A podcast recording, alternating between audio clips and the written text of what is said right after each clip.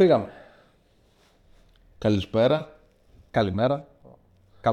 Είμαστε και πάλι εδώ. Είχαμε υποσχεθεί από την προηγούμενη εβδομάδα ότι ο άξονας στον οποίο θα κινηθούμε, οι άξονες μάλλον, θα είναι τα δύο ντέρμπι.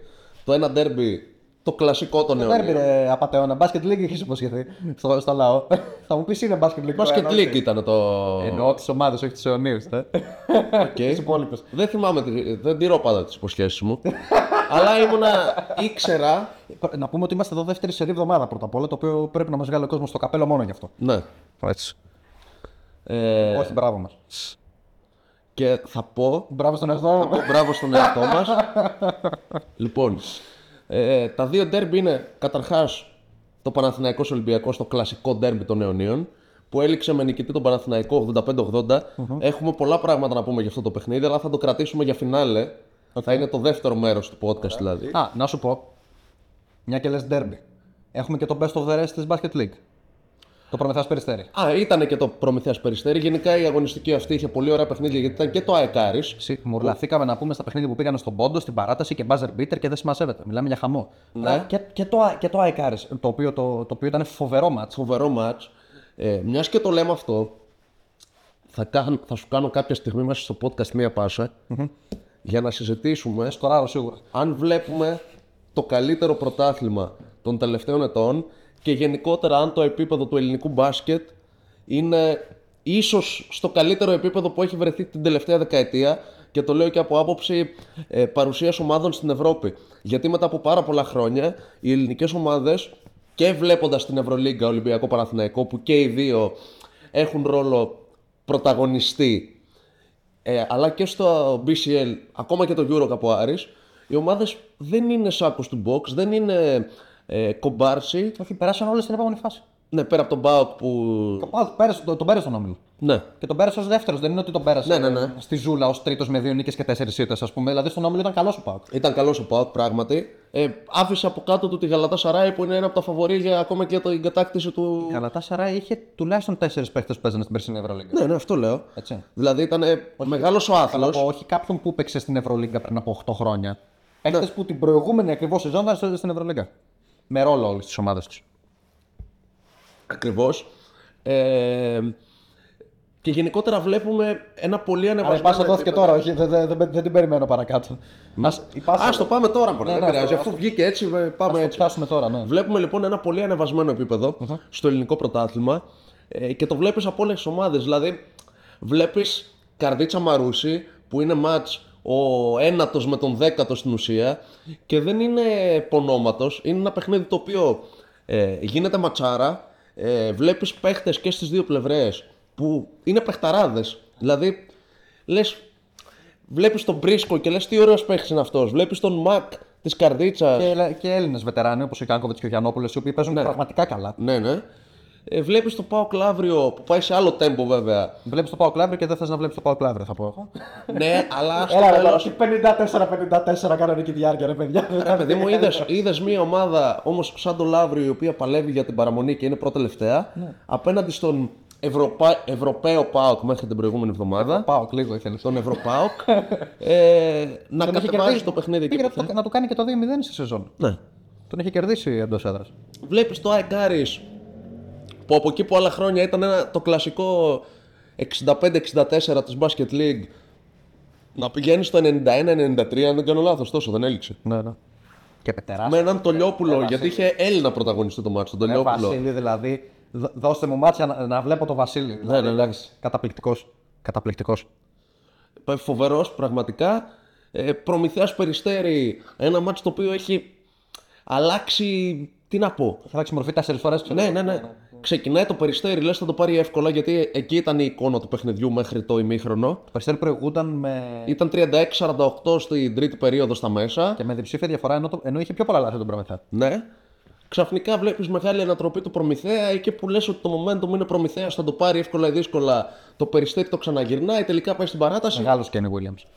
Πολύ καλός, ναι. Δηλαδή, ό,τι σουτάρα έβαλε ο Hale, απάντησε ο Williams μέχρι να βγουν επιτέλους άμυνες, ας πούμε. Εν τω μεταξύ, μου αρέσουν πάρα πολύ τα παιχνίδια που μετατρέπονται σε brand affair δύο παιχτών. Μονομαχία προσωπική. Ναι, δηλαδή βλέπεις τον ένα να τα βάζει, σκυλιάζει ο άλλος.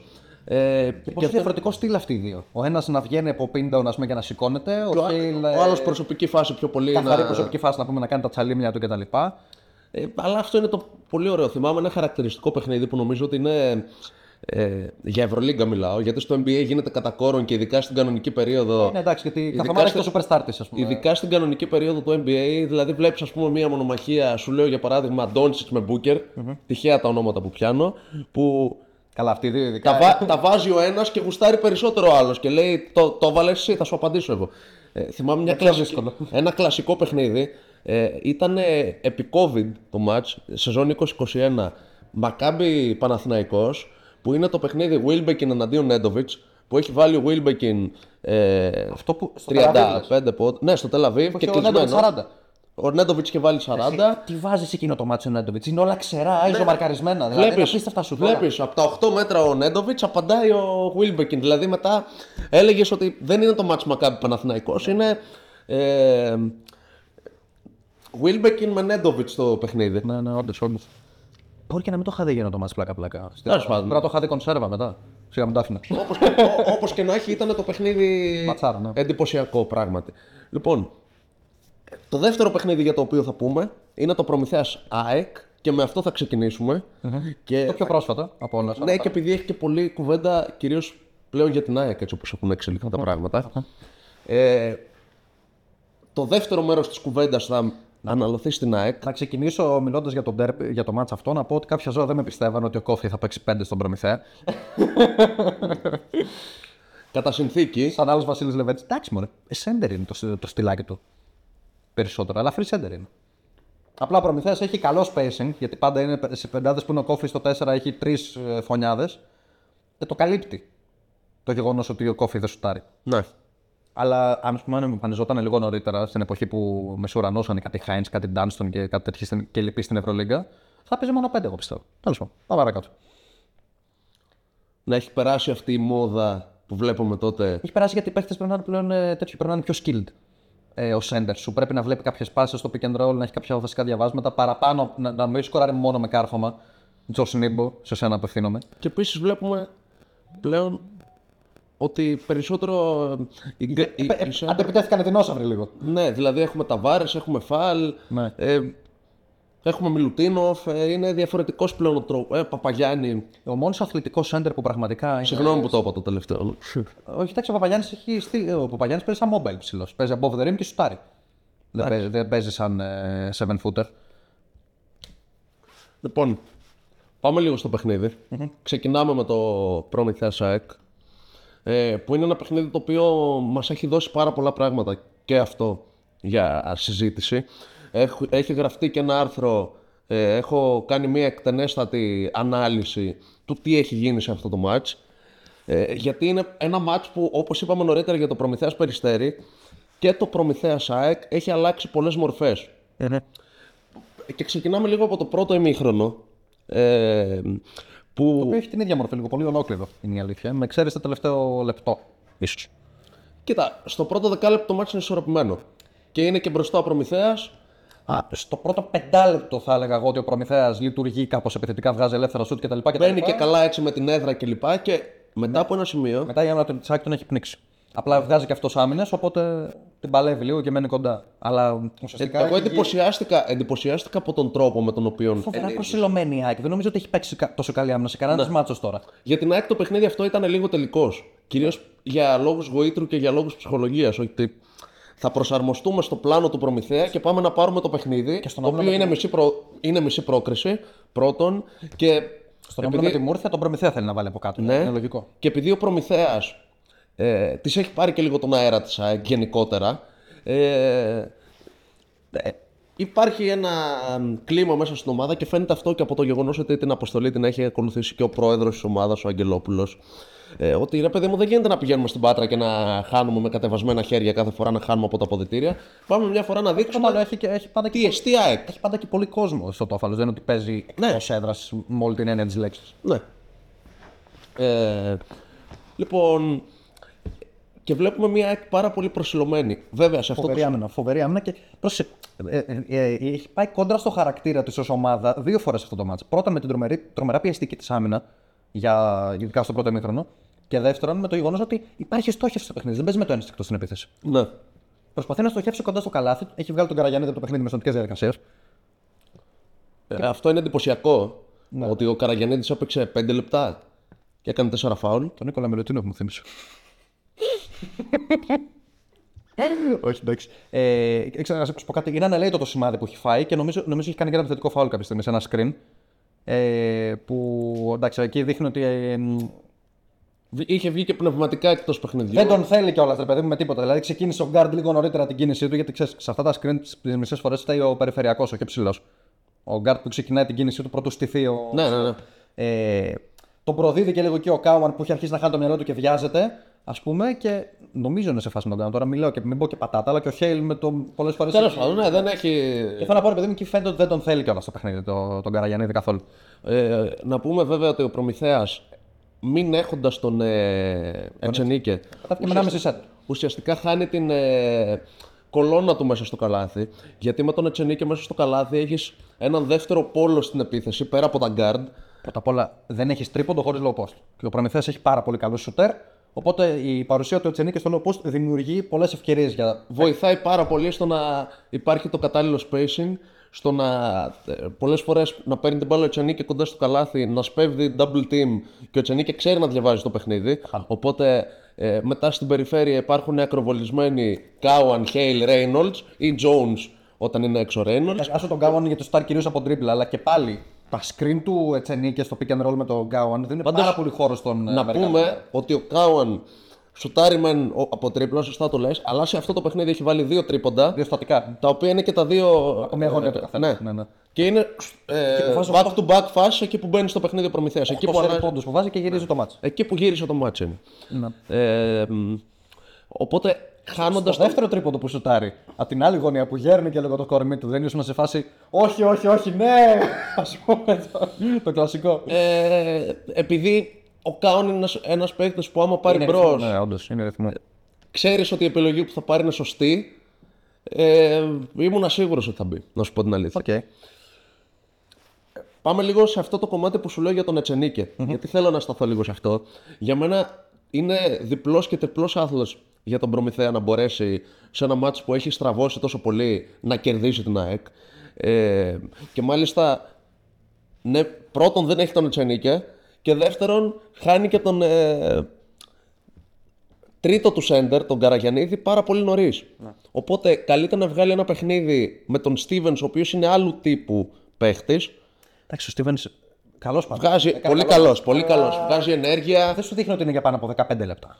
Ναι, η αλήθεια είναι ότι γι' αυτό αποκτήθηκε. Γι' αυτό αποκτήθηκε. Για να παίζει 23 με 27 λεπτά ο Etsenike και 15 λεπτά max ο Stevens, γιατί υπάρχει και ο Καραγιαννίδης ο οποίος έχει ρόλο στο rotation. Εκτός αυτού, εντάξει, ο Stevens δεν μπορεί να έχει και πολύ χρόνος συμμετοχής γιατί είναι βασικό κομμάτι η ενέργεια.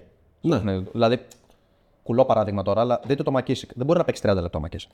Και δεν μπορεί να παίξει το ίδιο καλά 30 λεπτά. Ακριβώς γι' αυτό δεν μπορεί να παίξει 30 λεπτά, γιατί πρέπει όσο είναι μέσα να είναι στα κόκκινα. Τότε είναι που προσφέρει το μάτι. Ναι. Μην πάτε μακριά, ακριβώς αυτό συνέβαινε. Τώρα το παράδειγμα θα σας στείλει μερικούς. Με τον Ginobili στους Spurs. Δεν ήταν 42 λεπτών παίχτης. Γιατί σαν κλάση 50 λεπτά, όχι 42, δεν το συζητάω. Αλλά έπρεπε να είναι στα κόκκινα όσο έπαιζε. Αυτό.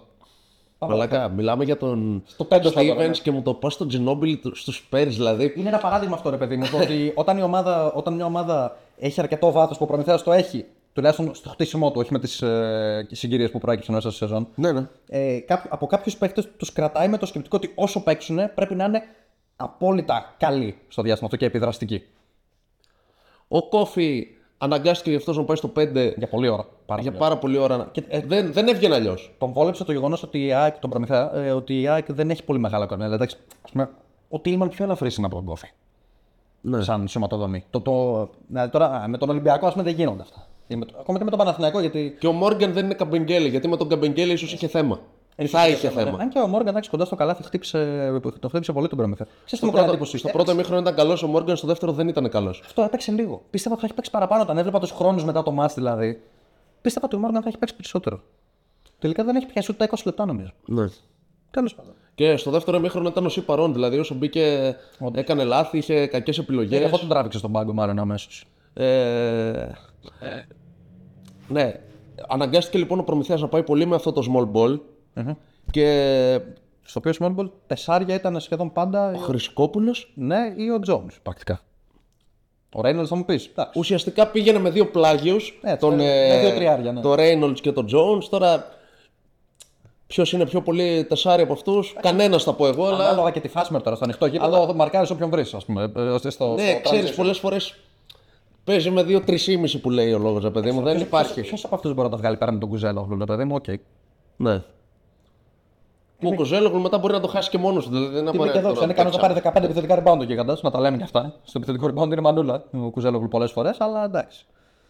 Δεν είναι, ρε παιδί μου, ότι θα τους εκθέσει αυτούς στο πόστο, στο match. Δεν υπήρχε Κουσμίνσκας για την ΑΕΚ. Ναι, και αυτό είναι τεράστια απουσία. Που και αυτό είναι μια τεράστια πολύ σημαντική απουσία. Και δεν είναι τυχαίο που από τότε που έφυγε ο Κουσμίνσκας, η ΑΕΚ που έφυγε. Που τραυματίστηκε ο Κουσμίνσκας. Η ΑΕΚ έχει πάρει. Κάτω βόλτα.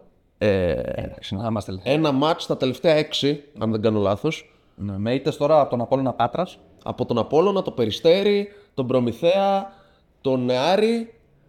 Εσύ είναι αυτό που έλεγες, ότι έχει τόσες ομάδες το πρωτάθλημα. Ότι είναι καλό το πρωτάθλημα. Δηλαδή, όποιο και να παίζεις είναι ζόρι. Ναι.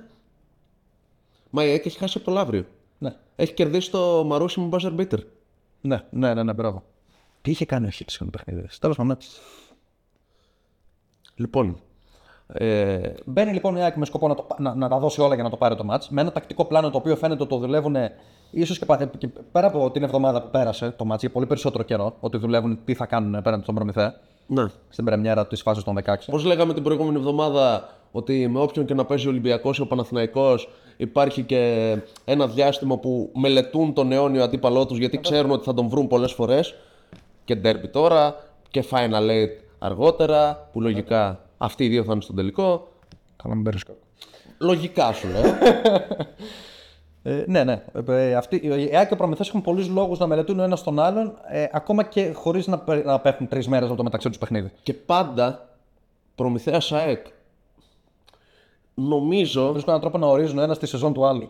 Νομίζω ότι μετά το Ολυμπιακός Παναθηναϊκός, το Προμηθέας ΑΕΚ πλέον την τελευταία πενταετία είναι το ζευγάρι στο ελληνικό μπάσκετ που προσφέρει τις περισσότερες συγκινήσεις. Γιατί έχουν συναντηθεί το 19 σε ημιτελικό πρωταθλήματος με τον Προμηθέα να παίρνει την πρόκριση με break στην παράταση 3-2, 85-86, τελικούς Προμηθέας. Στέρισε δηλαδή στην ΑΕΚ δυνατότητα να παίξει τελικούς πρωταθλήματος μετά από 16 χρόνια. Ωραία. Mm-hmm. Το 19-20 έχουν παίξει τελικό κυπέλου με νικήτρια την ΑΕΚ σε μάτς που κρίθηκε στο σουτ. Mm-hmm.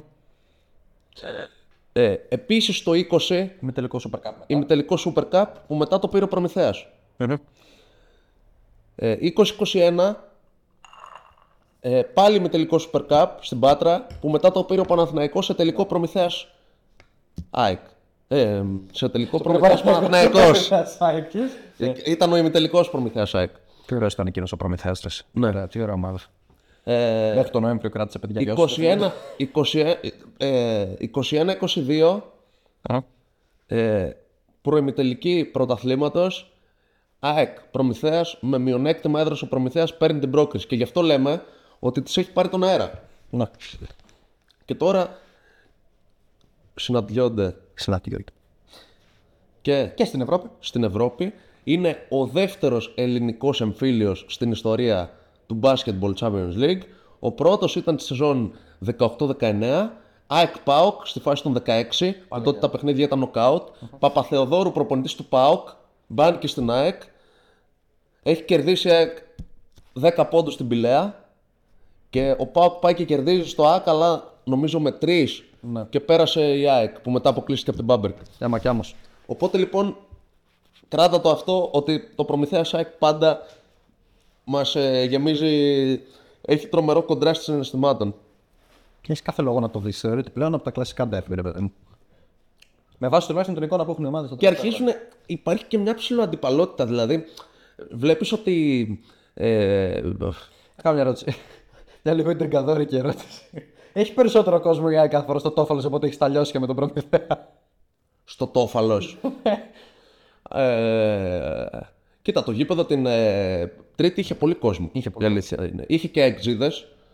Νομίζω μια κερκίδα το γεμίζουν πάντα. Ναι, αλλά είχε και πολύ εκδηλωτικό κόσμο από Προμηθέας. Το οποίο ναι, για... είναι καλό και για την ομάδα. Αρχίζει σιγά σιγά και ο κόσμος. Και βλέπεις ότι ο κόσμος πάντα όταν παίζει με την ΑΕΚ υπάρχει μια παραπάνω πόρωση. Θέλουν πολύ να το κερδίσουν. Δηλαδή είναι σαν να είναι το δικό τους ντέρμπι, ρε παιδί μου. Uh-huh.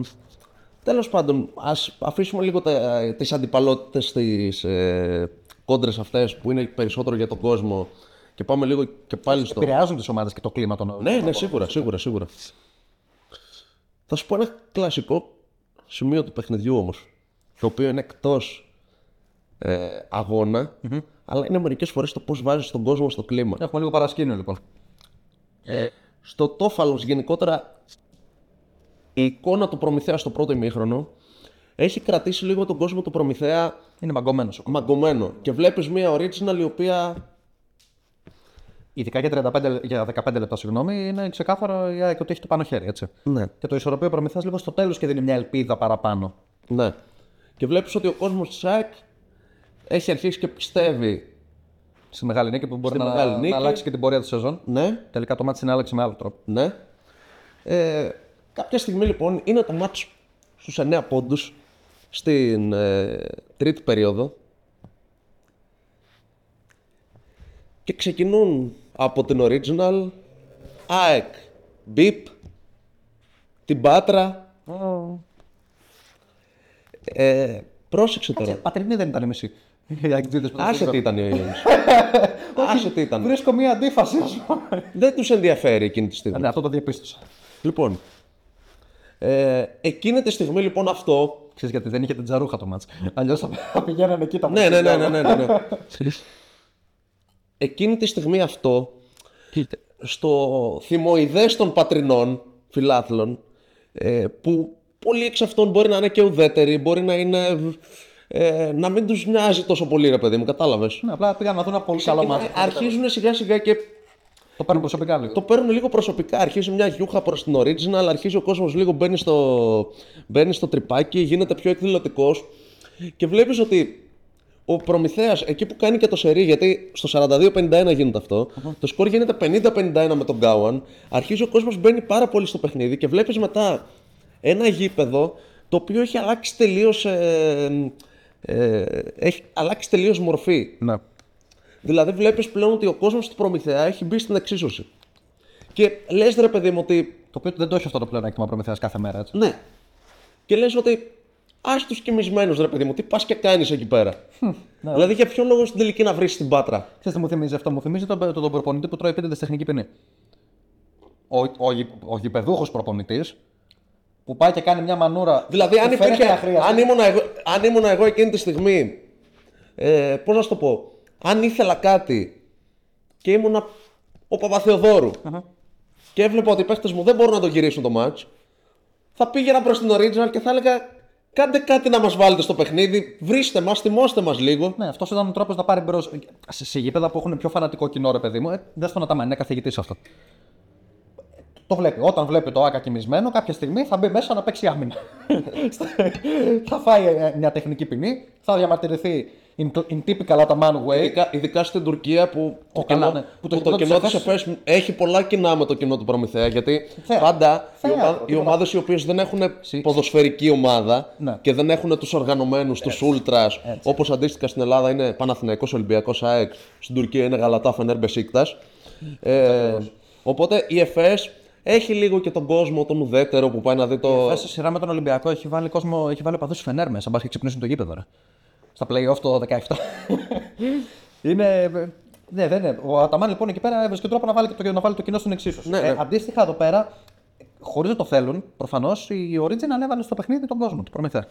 Τον κόσμο που βρίσκονται στο Τόφαλος, για να μην πω του Προμηθέα απαραίτητα, γιατί μπορεί κάποιοι να είναι ουδέτεροι, ρε παιδί μου. Okay. Τέλος πάντων, εντάξει. Στο τέλος υπήρχε ένα. Εντάξει, το μάτσο πόντο κρίθηκε πάλι. Δεν είναι ότι ξαφνικά τους πήρε κατρακύλα. Η κατρακύλα τους πήρε. Όταν το 42-51 γίνεται 60-55. Για ένα τρίλεπτο. Έχεις φάει. Ναι, αλλά έφαγε 18-4. Άλλαξε όλη η μορφή του αγώνα, ενός αγώνα που δεν φαινόταν πολύ πιθανό να αλλάξει τη μορφή του. Δεν φαίνεται ότι μπορεί να έχει ένα μεγάλο σερί αυτό το μάτσο. Ότι φαίνεται ότι οι ομάδες θα πηγαίνουν πόντο-πόντο, ας πούμε. Ναι. Ο Προμηθέας έχει παίχτες με winning mentality. Cowan, πρώτος και καλύτερος. Έχει τρομερές αποφάσεις όταν η μπάλα καίει. Από πέρυσι το έχει δείξει. Από πέρυσι το έχει. Καταρχάς είναι παίχτης ο οποίος έχει βάλει δύο buzzer beater νίκης. Το ένα ήταν στο περσινό Slask Wroclaw Προμηθέας. Ξερόσουτο με τον Προμηθέα πίσω στο σκορ κιόλας. Από τα 8 μέτρα πάνω σε άμυνα. Κι άλλο ένα στο εντός έδρας. Κι άλλο ένα στο εντός έδρας που έκρινε το πλεονέκτημα έδρας απέναντι στην Παρί. Και όταν ένας παίχτης βλέπεις ότι τέτοιες φάσεις του βγαίνουν, μετά η αυτοπεποίθηση που έχει είναι στο Θεό. Δες τι βάζει με τον Κολοσσό, ας πούμε, φέτος. Ναι. Που, το πάει που δεν ήταν buzzer beater, δεν ήταν game winner. Θα μπορούσε. Όμως... παρά ένα rebound θα ήταν game winner, αλλά. Βάζει 3-4 σουτ συνεχόμενα που είναι τρομακτική. Πάντα το κάνει. Ναι. Ακόμα και σε παιχνίδια που ο Cowan δεν βλέπετε για ένα ημίχρονο. Γιατί, ας πούμε, στο παιχνίδι με την ΑΕΚ, ο τρόπος με τον οποίο η ΑΕΚ έχει κλείσει και τον Cowan και τον Hale είναι μνημιώδης. Δηλαδή είναι για να το πάρει ο επόμενος αντίπαλος του Προμηθέα, η Μουρθία για παράδειγμα. Αλλά η Μουρθία δεν έχει ανάγκη, θα καταστρέψει τον πλάνο. Περίμενε. Είναι καλή ομάδα η Μουρθία. Είναι πολύ καλή ομάδα. Συμφωνώ, δεν είναι ρεάλ. Εντάξει, ρε παιδί μου, σου λέω ότι. Μην το έχεις και νίκησε τη Ρεάλ την προηγούμενη εβδομάδα. Δεν την νίκησε τη Ρεάλ. Την νίκησε και μπράβο της. Έχει έναν πολύ καλό προπονητή. Τον Αλόνσο δεν έχει. Έχει έναν πάρα πολύ καλό προπονητή. Είναι μια ομάδα η οποία συνεχώς ανεβαίνει τα τελευταία χρόνια η Μούρθια. Φέτος, ας πούμε, διοργάνωσε το Super Copa, πήγε μέχρι τους 4 του κυπέλου και τη βλέπεις να κάνει πολύ καλές πορείες. Ναι. Συμφωνώ μαζί σου. Αλλά δεν πρέπει να λέμε ότι τελείωσε ο όμιλος, ότι είναι δεδομένο ότι η Μούρθια θα είναι πρώτη και, και ότι η Χολόν θα είναι τελευταία.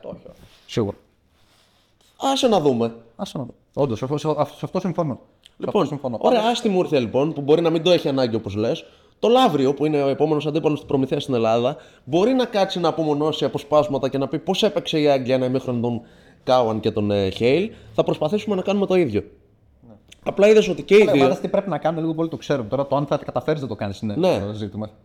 Απλά είδες ότι και οι δύο σε ένα μάτς που για πολύ μεγάλο χρονικό διάστημα ήταν εκτός εξίσωσης, κατάφεραν να μπουν και να τελειώσουν ο ένας με 20 πόντους, 9 assist, ο Cowan. Και 5 λάθη. Ή 6, τέλος πάντων. Ναι, και. Εντάξει, είναι πανωτά. Είναι πολλά στο πρώτο ημίχρονο και χαλάνε λίγο την τελική στατιστική, αλλά στην πραγματικότητα από το σημείο που ξυπνάει και μετά, ο Cowan, να το απομονώσουμε, είναι τα λάθη του 1 με 2, δεν πρέπει να είναι παραπάνω. Στο πρώτο ημίχρονο να πούμε ότι ακόμα και σε φάσεις που δεν έχει κάνει λάθος, που δεν έχει απόλυτα κατοχής για να. Δεν έχει τις σωστές αποφάσεις. Δεν έχει αποφάσεις. Πολλές φορές κάνει.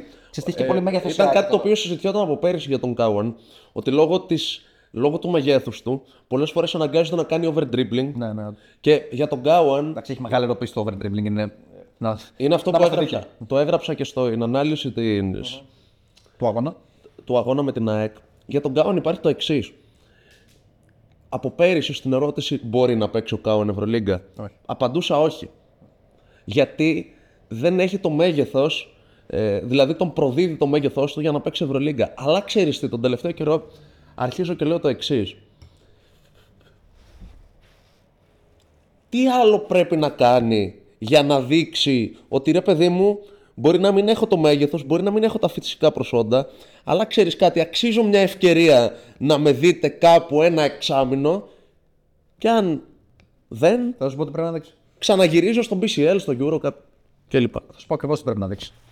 Πρέπει να πιέσει την μπάλα σαν να μην υπάρχει αύριο. Το οποίο μάλλον δεν θα γίνει ποτέ. Μην το λες. Έχει άλλο ρόλο στον Προμηθέα ο Cowan και άλλο λόγο θα είχε στην Αρμάνη, ας πούμε. Ναι, αυτός πήγαινε. Μπορεί να το κάνει. Μπορεί να γίνει Bobby Dixon για μια ομάδα, να το πω έτσι. Ο οποίος Dixon έπαιξε Ευρωλίγκα πάνω από 30 χρονών, πιέζοντας σαν το δαίμονα την μπάλα στα χέρια του Μπράντοβιτς. Έτσι. Αυτό είναι το θέμα. Δηλαδή επειδή είναι ένα παιδί το οποίο ο Cowan είναι πάρα πολύ συναισθαλμένος και πάρα πολύ. Τα πόδια του πατούν στη γη. Ναι, πρόκειται για ένα παίχτη ο οποίος μπορεί να κάνει το τέλειο παιχνίδι. Και δεν κάνει τα τσαλιμάκια που κάνουν άλλοι Αμερικανοί που βγάζουν γλώσσες, κάνουν αυτιά, δείχνουν λίγο. Όχι. Δεν έχει το σταριλίκι ο Cowan. Οπότε πιστεύω ότι μπορεί να γίνει παίχτης ρόλου και σε μια ομάδα Ευρωλίγκας, να γίνει 10ος-11ος παίχτης και να του πει να πάει, ας πούμε, στην Παρτιζάν, λέω τώρα παράδειγμα, και να του πει ο Μπράντοβιτς θα μπεις για 10 λεπτά και θα πιέζεις σαν σκύλος στην μπάλα. Θα προσπαθήσει να το κάνει. Αυτό δεν σου θέλει. Λέω ότι θα το κάνει με επιτυχία, αλλά ποιος σου εγγυάται ότι δεν θα το κάνει. Όχι, ότι θα το προσπαθήσει, είμαι βέβαιος. Δηλαδή ο ίδιος έχει δείξει καλό mentality. Το ζήτημα είναι αν έχει τα προσόντα να το κάνει. Κατάλαβες τι εννοώ. Δηλαδή, εδώ έρχεται αυτό που λέμε ότι η άμυνα είναι θέμα διάθεσης. Είναι και θέμα διάθεσης η άμυνα. Αυτό το κλεισέ μπάζει λίγο. Δηλαδή, δεν μπορούν όλοι να κάνουν τα πάντα. Δεν μπορούν όλοι να κάνουν τα πάντα αρκεί να γυρίσουν ένα διακόπτη. Παραδείγματος χάρη, να σου πω κάτι άλλο. Ο Τζέριαν Γκραντ, που είναι ένας παίκτης που σαφώς έχει καταθέσει πολύ περισσότερα διαπιστευτήρια, περίμενε. Πολλοί πίστευαν ότι μετά το πέρασμά του από την Αρμάνη. Που ήταν. Αλλά είναι κροταφείο παιχτών η Αρμάνη, τώρα μην κοροϊδευόμαστε. Ναι, αλλά πολλοί είχαν σχηματίσει την εντύπωση για τον Γκραντ. Από τον Πεζιάμνη. Πρώτον αυτόν. Και δεύτερον, ότι δεν έχει θέση να ξαναγυρίσει στην Ευρωλίγκα. Ότι το ταβάνι του στην Ευρώπη είναι το EuroCup. Αυτό ήταν λάθος, γιατί ο Γκραντ με ρόλο στο NBA πώς έβρισκε. Με την άμυνά του. Με το δυνατό του κορμό και με το γεγονός ότι δεν τον πέρνας με τίποτα. Γιατί να σου πω κάτι, στο NBA δεν είχε 50% τρίποντο που έχει φέτος στην Ευρωλίγκα. Έχει 50%. Είναι ψηλά, είναι πάνω από 45%. Εδώ φαίνεται ότι είναι η ψυχολογία του στο Θεό, ρε παιδί μου, και μεταφράζεται αυτό στο μακρινό το σουτ. Δεν είναι ότι ήταν 3&D στο NBA, ας πούμε. Στην NBA ήταν μόνο D ουσιαστικά. Και παρόλα αυτά έχει πάρα πολλά μάτς. Έχει πάρα πολλές συμμετοχές στο NBA. Τέλος πάντων, θέλω να πω ότι ήταν εσφαλμένη λίγο αυτή η τοποθέτηση από κάποιους και φαινόταν ότι ο Γκραντ πρέπει να βρει μια ευκαιρία σε μια κανονική ομάδα και όχι σε μια Αρμάνη και εκεί θα κρίναμε. Τώρα το ότι. Αν ο Γκραντ είχε έρθει στον περσινό Παναθηναϊκό. Θα φεύγει νύχτα. Πολύ πιθανόν θα ήταν. Θα φεύγει νύχτα. Γιατί το κύκνιο άσμα του στην Ευρωλίγκα. Δηλαδή δεν θα ξαναέβει. 100%. Θα κατέβαζε την μπάλα, την έδινε στον μπέικον και θα πήγαινε στη γωνία. Θα είχε ανακουμπήσει την μπάλα 20 δευτερόλεπτα, θα είχε 30% στο τρίπεδο και θα λέγαμε δεν κάνεις, παιδί μου, προχώρα. Ενώ τώρα τον βλέπεις ότι ήρθε ξαφνικά το παλικάρι, εντάξει, εδώ έχει κάνει την υπέρβαση της υπέρβασης. Κατέθεσε τα διαπιστευτήριά του στο τουρκικό πρωτάθλημα και στο EuroCup που ήταν εκπληκτικός πέρυσι. Παρακλίνουμε λίγο, αλλά εντάξει, πρέπει να βγει ένα καπέλο στον Γκραντ κάποια στιγμή. Και σε αυτό το podcast εννοώ, γιατί γενικά το έχουμε βγάλει. Και έρχεται σε μια ομάδα με απαιτήσεις που θέλει να που δεν είναι ένα στημένο σύνολο όπως ο Ολυμπιακός να έρθει και να κάνει το γόκαπ σαν έναν ήδη έτοιμο Ολυμπιακό. Έρχεται σε μια ομάδα που χτίζεται εκείνη την ώρα και καταλήγει ουσιαστικά να ξεκινάει η πεντάδα από τον Γκραντ. Ναι, ναι. Δηλαδή εντάξει, είναι συγκλονιστικό αυτό που έχει κάνει. Επιστρέφουμε στον Προμηθέα και στον Cowan. Ναι, τέλος πάντων, δεν θέλω να μακρηγορώ για τον Cowan. Να πούμε ότι και τα πολλά μεγάλα σουτ που παίρνει ο Hale, αλλά δεν έχουμε ασχοληθεί αρκετά με τα τεράστια τρίποντα που βάζει την τελευταία περίοδο ο Reynolds. Ναι, αυτό είναι το. Όταν σου είπα στο ξεκίνημα. Της τοποθέτησής μου ότι ο Προμηθέας έχει παίκτες με winning mentality, μέσα σε αυτό είναι και ο Reynolds. Ο Reynolds είναι ένας παίκτης που κάνει συγκεκριμένα πράγματα. Ένας χεράσιμος. Θα παίξει την άμυνά του και είναι ο sniper που θέλει να έχει ο Προμηθέας. Στη γωνία, 45 μέρες. Αν παίζει σε ομάδα στην κορυφή. Χαμηλότερο το παιδί του Προμηθέα θα παίρνει πολύ περισσότερες προσπάθειες. Εντάξει. Αλλά δεν είναι παίκτης για να πάει σε χαμηλότερο επίπεδο. Ακριβώς. Απλά θέλω να πω, ρε παιδί μου, ότι αν με κάποιον τελείως περίεργο τρόπο τον έφερνε η Καρδίτσα, θα έχει πολύ και την μπάλα στα χέρια του. Στον Προμηθέα κάνει τα πράγματα που κάνει πάρα πολύ καλά μόνο και τα άλλα τα αφήνουμε στην άκρη για το καλό του συνόλου. Θέλω να πω, το skillset του είναι παραπάνω από αυτό που βλέπουμε στον Προμηθέα ενδεχομένως. Και έχουν υπάρξει φάσεις, αν έχεις δει. Δηλαδή, κάποιο μεγάλο τον βάζει από το πόστο με κάποιες φορές. Υπάρχει πολύ καλή ιεραρχία μέσα στον Προμηθέα, ειδικά μεταξύ αυτών των τριών που παίρνουν την πακέτα στην εκτέλεση. Έχει βάλει ο Προμηθέας 14 τρίποντα στα 28. Τεράστια υπόθεση αυτό που λες τώρα. Είναι εξωπραγματικό, ναι. Το 14 στα 28. Σε μάτς που σου έχει παίξει ο αντίπαλος τόσο καλή άμυνα και για 17 λεπτά επιθετικά είσαι εκτός αγώνα, ναι. Και τελειώνεις με 14. Και δεν έχεις και το ψηλό σου να σου δημιουργεί από μέσα προς τα έξω. Όλα αυτά που λέγαμε πριν. Ναι. Βλέπεις ότι πολλές φορές ο Hale, που η ψυχολογία του είναι στο Θεό, αφήνει ένα ελεύθερο σουτ για να το πάρει ο Reynolds. Ακριβώς. Ο Cowan, ο οποίος έχει βάλει 8 σερί πόντους και εκείνη τη στιγμή καίει, αφήνει ένα ελεύθερο σουτ για να το πάρει ο Hale. Βλέπεις συνεχώς. Ή αντί να σουτάρει ο ίδιος, πάει προς το καλάθι να τραβήξει βοήθεια να βρει το Hale. Και αυτό, ναι. Και αυτό που βλέπεις. Δηλαδή είναι το παιχνίδι 75-75. Ακριβώς εκεί ήθελα να σου πω. Ο Cowan είναι αυτός ο οποίος ξεκινάει την επίθεση. Έχει την επίθεση στα χέρια του και ο Παπαθεδόρου του λέει. Τον αφήνει να αποφασίσει. Ναι, τον αφήνει να αποφασίσει αυτός. Γιατί εκείνη τη στιγμή, όταν το παιχνίδι είναι σε αυτό το σημείο και οι παίχτες βρίσκονται σε αυτή τη φάση, πολλές φορές ο προπονητής λέει στους παίχτες τι θέλετε να παίξετε. Γιατί οι παίχτες εκείνη τη στιγμή ο καθένας ξέρει πώς νιώθει, αν έχει ψυχολογία, αν θέλει να πάρει ο ίδιος την προσπάθεια, αν πιστεύει ότι θα την βάλει, είσαι μία άμυνα, θες να κάνεις φάουλ, δεν θες να κάνεις φάουλ. Υπάρχουν πολλά πράγματα. Λοιπόν, λέει λοιπόν παίξε στον Cowan και ο Cowan δεν αποφασίζει να πάει μόνος του. Όχι, όταν λέμε, ο Cowan καταλαβαίνει εκείνη την ώρα, όταν λέμε παίξε, εννοούμε αποφάσισε εσύ και κρίνει ανάλογα με το τι θα προκύψει. Ναι. Και αυτό που προκύπτει είναι σε μια επίθεση που φαίνεται να χαλάει. Ναι, ο Cowan παίρνει τον διάδρομο και δημιουργεί. Εκεί έχει δύο επιλογές. Θα πας δυναμικά να πας στο drive. Το οποίο εντάξει, είναι μια κουβέντα με αυτό το μέγεθος και με αυτή την κούραση. Ναι. Που έχει καλό drive βέβαια ο Cowan και είναι πολύ ικανός στο να παίρνει φάουλ. Έχει πάει και αριστερά εκεί. Είναι πιο δύσκολο ακόμα. Και τραβιέται, ακροβολίζεται στη γωνία ο Hale και ο Cowan του τη μοιράζει. Η πάσα είναι στο timing του τόσο όσο. Αν ήταν, αν ήταν μισό δευτερόλεπτο πιο αργά η πάσα, ήταν μαρκαρισμένο το shoot. Ο Hale κάνει. Είναι οριακό. Ο Hale κάνει αυτό. Πού ξανά. Γιατί μιλάμε για έναν παίχτη ο οποίος είναι clutch. Ναι. Να σου πω κάτι. Πρώτα απ' όλα, ας αφήσουμε λίγο το clutch στην άκρη. Το οποίο προφανώς υπάρχει. Είναι ένα καλό shoot για τον Hale αυτό. Όπως επίσης. Είναι ένα shoot το οποίο βάζει περισσότερες φορές από όσο θα χάσει. Ούτως ή άλλως. Υπό οποιασδήποτε συνθήκες. Και επίσης να σου πω κάτι. Στο 15-14 ο Hale θα το χάσει αυτό το shoot. Στο 75-75 δεν θα το χάσει. Εντάξει, δεν ξέρω αν θα το χάσει. Είναι ένας παίκτης. Εννοώ ότι είναι ένας παίκτης ο οποίος όσο πιο κρίσιμο είναι το shoot, τόσο περισσότερες είναι οι πιθανότητες να το βάλει. Όλα πιθανό, ναι. Επίσης, αντίστοιχη φάση με αυτή που λες είναι και του Reynolds. Μπράβο. Που στο 74-73. Και το φτιάχνει ο Hale το shoot, αν θυμάμαι καλά. Ο Hale ή ο Cowan την έχει κάνει να assist. Νομίζω ο Cowan την έχει κάνει πάλι. Το φτιάχνει στο 74-73 που ανοίγει την άμυνα στα δύο με τη μίνι διείσδυση και ο Reynolds σουτάρει και ο πιο κοντινός αμυντικός σάκ είναι στα 3 μέτρα. Ναι. Δηλαδή είναι παντελώς ελεύθερο σουτ και ξέρεις ότι θα μπει γιατί η ψυχολογία του είναι ήδη στο Θεό με τα 3 τρίποντα που έχει βάλει. Δηλαδή στο τέλος. Και τέλειο στυλ. Όταν σουτάρει ο Reynolds δεν πιστεύεις ότι θα στοχίσει. Πέναλτι. Ναι, δεν πιστεύεις ότι θα στοχίσει με τίποτα. Πέναλτι. Λοιπόν, η ΑΕΚ έχει δυνατότητες να το πάρει το παιχνίδι. Ναι, θα μπορούσε να το έχει πάρει. Ξέρετε, πάλι όμως της λείπει το ότι δεν είναι σίγουρη ποιος είναι ο νούμερο 1 της. Σε ένα μάτσο το οποίο δεν είναι καλά ο Ράντλ για να πάρει όλα τα μεγάλα σουτ. Πώς να υπάρχει νούμερο 1 στην ΑΕΚ όταν έχει αλλάξει ήδη τον κορμό της. Δηλαδή, ωραία, ξεκινούσε η χρονιά. Πάλι από το Μακρέ και το Ράντλ θα ξεκίναγε, ρε παιδί μου, πες στις προσπάθειες, αλλά ο Ράντλ.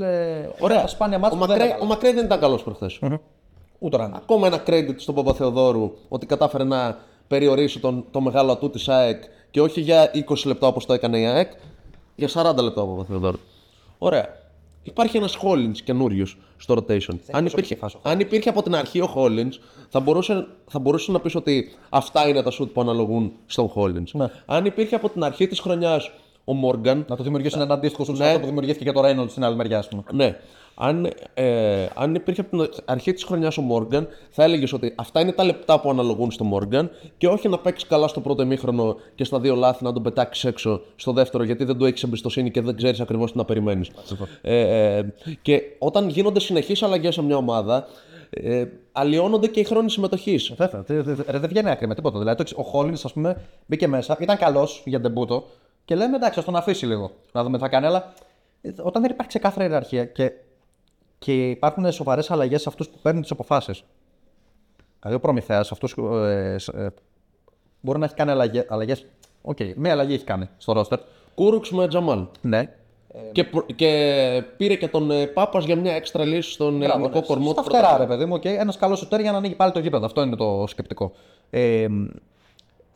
Όμως αυτοί που παίρνουν τις αποφάσεις και η ιεραρχία του Cowan με τον Hale δεν έχει αλλάξει. Οπότε αυτοί σιγά σιγά έχουν αναπτύξει τον κώδικα επικοινωνίας που είπες προηγουμένως. Και ο Τζαμάλ Τζόουνς ουσιαστικά είναι ο αντικούρουξ στο rotation. Δεν θα πάρει αυτός αποφάσεις στα κρίσιμα. Στη γωνία θα είναι. Στην ΑΕΚ δεν συμβαίνει αυτό. Γιατί έχει από την αρχή της σεζόν το Hall, αλλά ο Hall δεν παίζει καλά. Ο Καράμπελας που είναι ο πιο σταθερός της άσος, ξαφνικά παίζει 3 δευτερόλεπτα προχθές. Το γράψα και για το Φλιόνι.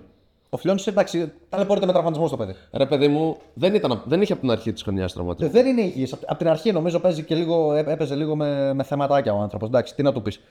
Αλλά Όταν δεν υπάρχει μια. Ο Χόλμαξ ήταν το καλύτερο του μάτσο με τη φανέλα της ΑΕΚ και είχε αποχωρήσει τραυματίας προχθές. Να το πούμε και αυτό, μην είμαστε άδικοι. Αλλά όταν ψάχνονται και δεν ξέρουν ποιος θα πάρει την τελευταία κατοχή, δεν θα συμβεί αυτό. Στον Προμηθέα ξέρουν ακριβώς όλοι. Έχεις ένα Snipe ξαφνικά. This is our night. Ποιος night, ρε φίλε, ας πω κάτι. Δηλαδή, συγγνώμη τώρα, όσοι μας ακούτε και υπήρξατε φίλοι των Bucks, ας πούμε, την εποχή που έπαιζε ο Night με το Γιάννη και ανοίγαμε την τηλεόραση να δούμε το Γιάννη να φτιάχνει φάσεις και βλέπαμε τον Night να τις κάνει, να μην πω πώς να τις κάνει. Δηλαδή, εντάξει. Όταν ο Night έπαιζε τους Bucks, δεν είχαν οπαδούς οι Bucks. Είχαν αναπτύξει λόγο Γιάννη μωρέ. Η ομάδα όλων των Ελλήνων που λένε και σε κάποιο podcast. Η ΚΑΕ Ελαφριακός ήταν τότε. Δεν ήταν καν Milwaukee Bucks. Ναι. Ας μην το σχολιάσω αυτό. Το marketing. Ναι. Εμένα μου άρεσε. Ποιος να έτσι τα τελευταία λεπτά, ρε γαμώτο. Δηλαδή είναι σε μια ομάδα που καλά ο άνθρωπος δεν ξέρει τα όνοματα των συμπαιχτών του. Δεν θα πάρει αυτός στην μπάλα και θα κάνουν όλοι στην άκρη. Είναι λογικό. Είναι απόλυτα λογικό. Τώρα εντάξει, το ότι έχει κλάσει και το ότι δεν θα ήταν για την ΑΕΚ απαραίτητα, ναι, αλλά αυτός είναι και ο λόγος που η ΑΕΚ έχει αλλάξει. Κρατήστε το νούμερο, έχουν παίξει 140 παίχτες με τη φανέλα της ΑΕΚ τα τελευταία πόσα χρόνια. 10, ούτε. Δεν είναι πολύ. 140 διαφορετικοί παίχτες να έχουν παίξει. Λέμε τώρα, όχι περιπτώσεις όπως ο Ρίκι Λίντο που έφυγε πριν καν φορέσει τη φανέλα. Δεν το έκανε. Η φανέλα. Τον είχαν πάρει medium και του είχε και extra large. Κι ονοόνοητο. Όποιος κατάλαβε. Πώς να δημιουργηθούν τώρα με αρχές και τέτοια. Δηλαδή ο Cowan. Οκ, και ο Προμηθέας έχει αλλάξει όλο το ρόστερ. Αλλά ο Cowan που παίρνει τις αποφάσεις στο τέλος έχει μείνει σε σχέση με πέρυσι. Είναι ο ίδιος. Ο Προμηθέας άλλαξε όλο το ρόστερ. Είναι και τρίτη χρονιά στην Ελλάδα. Γιατί έπαιζε και στον Άρη. Ναι, έτσι. Που στον Άρη δεν ήταν τυχαίος, ήταν πρώτος σκόρερ του πρωταθλήματος. Ναι, ήταν σπουδαίος. Έχοντας δίπλο του Χάνλαν. Πέρυσι είχε δίπλα του στην αρχή το Young. Δηλαδή ο Cowan, ένα από τα στοιχεία στο παιχνίδι του είναι να καταφέρει να χτυπώσει με μεγάλους σκόρερ. Να μην ξεκινάει ως το βαρύ πυροβολικό της ομάδας και στο τέλος να τους τρώει όλους. Και να τους τρώει όχι με αθέμητα μέσα. Όχι. Με το Hale είναι πάρα πολύ σημαντικό το ότι έχουν βρει κώδικα επικοινωνίας όπως προανέφερες. Επίσης για το Hale, ένα πράγμα το οποίο συζητιόταν στην αρχή της χρονιάς ήταν ότι ξέρεις, πολύ καλός παίχτης μπορεί να σου βάλει 30 πόντους, αλλά δεν βγαίνει μπροστά στο μεγάλο μάτς. Κοίτα. Και δεν έβγαινε μπροστά για καιρό. Πλέον, λίγο πριν. Και κυρίως μετά τον τραυματισμό του, ο Hale είναι συγκλονιστικός. Μόνος τους πήρε το μάτς στο Λεμάν. Για να ξεκινήσουμε από το παιχνίδι. Ξεκινάμε το μάτς που τραυματίστηκε και τι είπες λίγο πριν με την ΑΕΚ. Αυτό. Γι' αυτό λέω λίγο πριν τραυματιστεί. Στο μάτς στο οποίο τραυματίστηκε με την ΑΕΚ έχει 6 τρίποντα και 30 τόσους πόντους σε 3 περιόδους. Μόνος του λοιπόν έχει κερδίσει μέσα στην Γαλλία. Το διπλό που άλλαξε ίσως όλη τη σεζόν του Προμηθέα. Ναι. Ευρωπαϊκά τουλάχιστον. Ναι, σίγουρα. Καλά πήγαινε και μέχρι τότε. Απλά αν αποκλειόταν από τη Λεμάν. Δεν θα του έλεγε κανείς τίποτα γιατί ήταν με μειονέκτημα έδρας, ας πούμε. Αλλά πλέον θεωρείται επιτυχημένη. Έχει όλα τα φόντα να γίνει επιτυχημένη πορεία. Ναι. Το Προμηθέα να γίνει. Ξέρεις, κρατάει.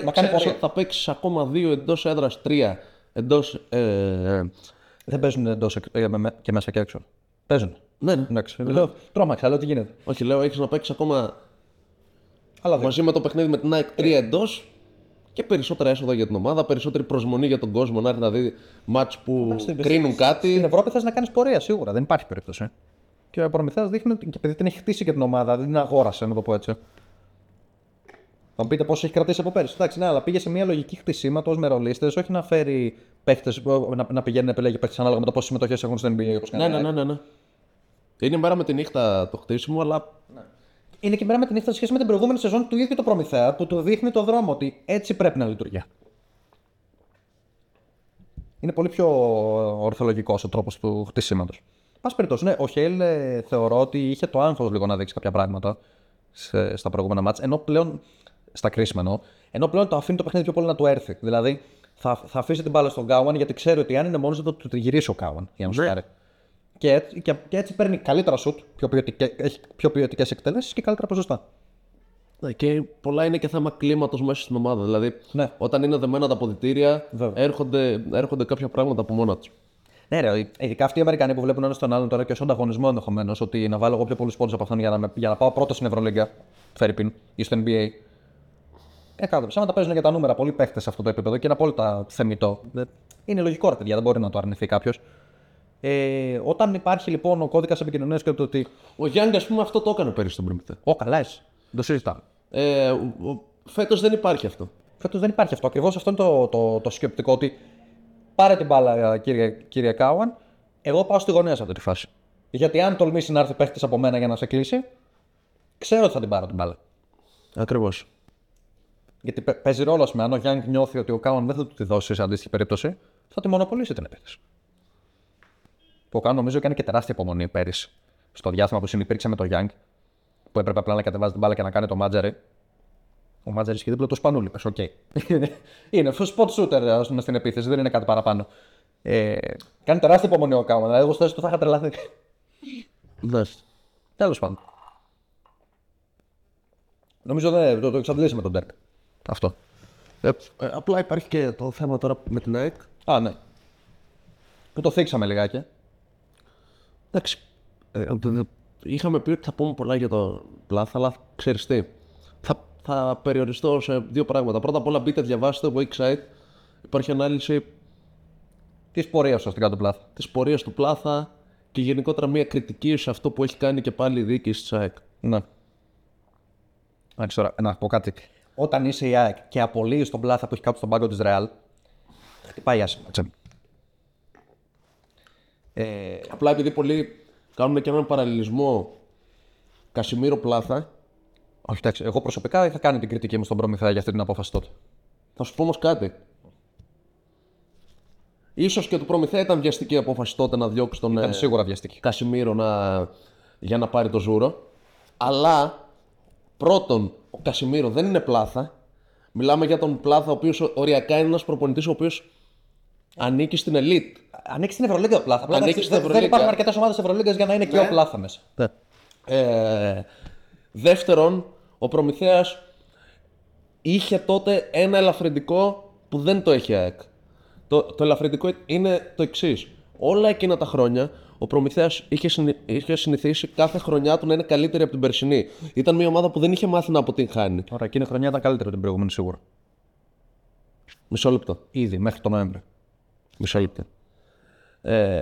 Όλα τα χρόνια με τον Γιατρά, ο Προμηθέας είχε μια σταθερά. Το Γιατρά. Ναι. Δεν είχε μάθει να αποτυγχάνει. Δεν είχε μάθει. Μα δεν απέντυχε. Νοέμβριο δεν τον έδιωξε τον άνθρωπο. Εντάξει, είχε φάει 30 από την Μπούργκ. Εντάξει. Χωρί να αποτυχία κρίνεται σε βάθος χρόνου. Τέλος πάντων, θέλω να σου πω ότι και το κακό τότε με τον Κασιμίρο ήταν ότι άρχισε να χάνει παίχτες. Επειδή στον Προμηθέα ήταν κάτι το οποίο δεν ήταν συνηθισμένο. Δεν ήξερε διοίκηση και πώς να αντιδράσει σε τέτοια κατάσταση. Και σου λέω ότι όταν η ΑΕΚ έχει εφαρμόσει 15 διαφορετικά μοντέλα και δεν της έχει βγει κανένα. Εγώ νομίζω ότι έχει το ίδιο μοντέλο από την αρχή. Παίρνουμε κάποιον, να είναι όσο πιο φανταχτερό γίνεται το όνομα, είτε είναι παίκτης είτε είναι προπονητής και βλέπουμε. Προπονητή δεν είχε πάρει φανταχτερό τα τελευταία. Τον Μπάνκι. Μετά τον Μπάνκι ποιον είχε πάρει. Τι να σου πω. Το Γκατζούρι είχε πέρυσι, με το Δέδα ξεκίνησε πρόπερσι. Δεν ξέρω, και έφερε ένα προπονητή ο οποίος, ξέρεις, στο ξεκίνημα της σεζόν έλεγε ότι ρε, μήπως κάτι αλλάζει. Γιατί είχε ένα προπονητή με δική του φιλοσοφία, προσπάθησε να χτίσει την ομάδα. Ναι. Και διώχνει τον Πλάθα, έχοντας δει όλα τα προηγούμενα μοντέλα να αποτυγχάνουν. Κράτα το μέχρι το τέλος της χρονιάς και αν έχει πάει τόσο άσχημα, διώχνουν. Κράτα μέχρι το τέλος της χρονιάς. Εδώ συζητάμε να μην αλλάζουν παίχτες από σεζόν σε σεζόν. Η ΑΕΚ μήνα με το μήνα δεν έχει ίδιο ρόστερ. Εντάξει. Λίγο δηλαδή.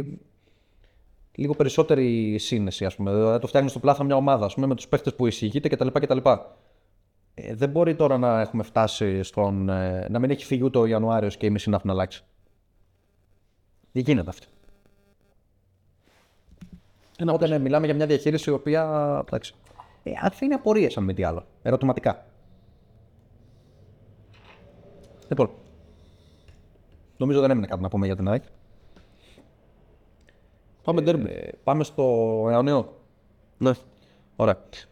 Να ξεκινήσω από το ότι είδαμε μια ματσάρα. που θύμισε αυτό της πραμιέρα της Ευρωλίγκας και όχι την ιδέα που είδαμε στο ΣΕΦ τον Οκτώβριο. Και τα δύο μάτς στο ΑΚΑ είναι πάρα πολύ καλά. Και τα δύο μάτς στο ΑΚΑ είναι καταπληκτικά.